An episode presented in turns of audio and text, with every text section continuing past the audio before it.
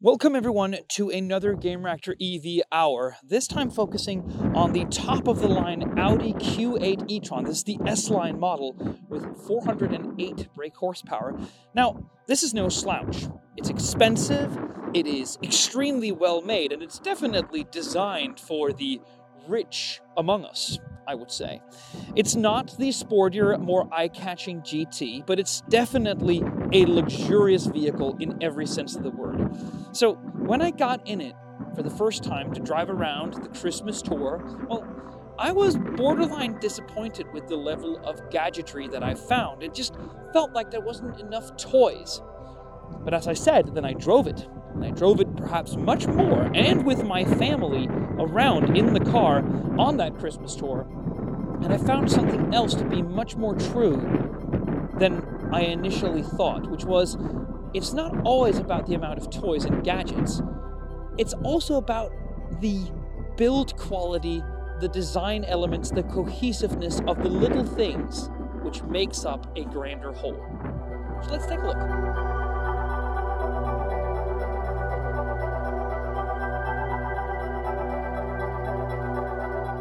It's the twin charging ports on either side, the sound of opening and closing the doors, the haptic feedback on the screens, the quality of the seats, particularly in the back, as well as the lovely climate controls at the center.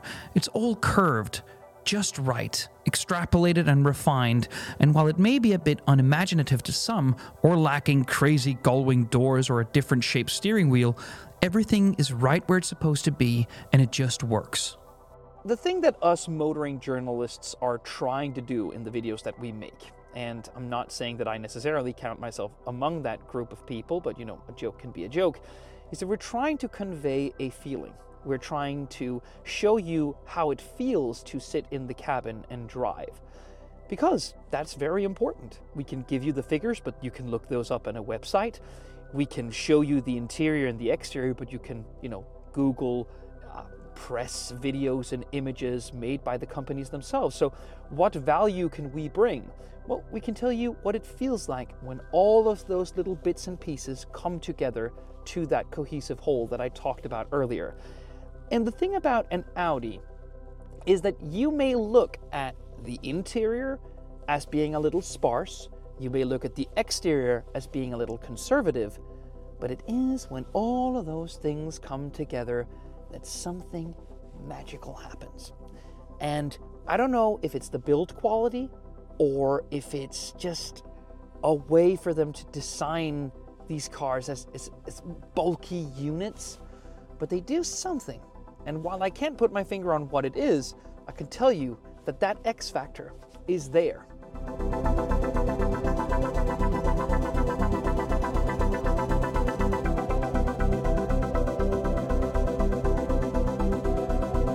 Thing about Audis is that they take time.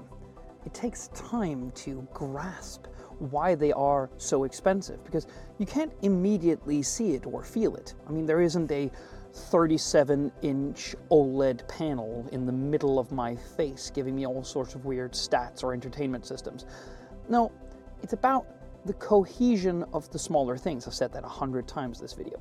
But take one particular example, which I will now turn my gimbal around so you can see what it is I'm talking about. So let's talk. This little chasm here, I have actually um, criticized this particular design element before.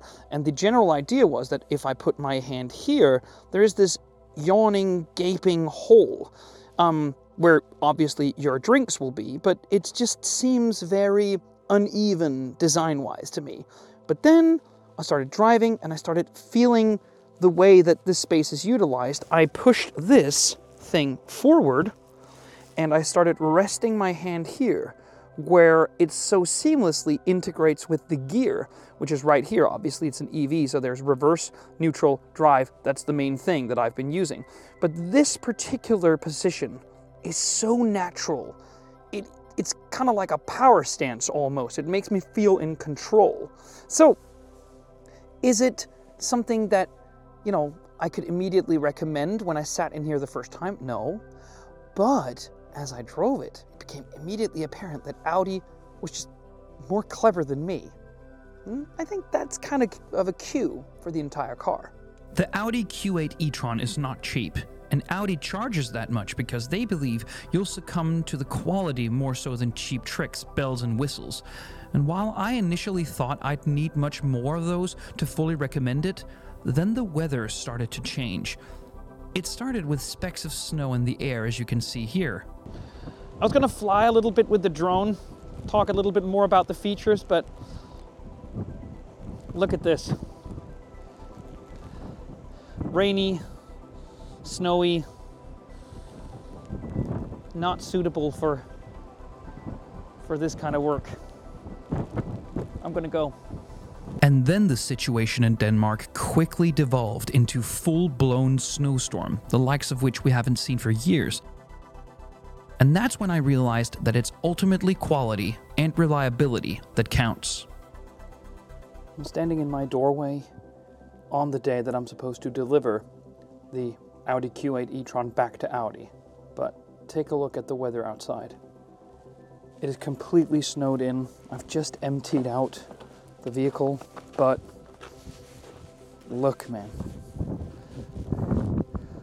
This is what has happened over the past couple of days here in Denmark.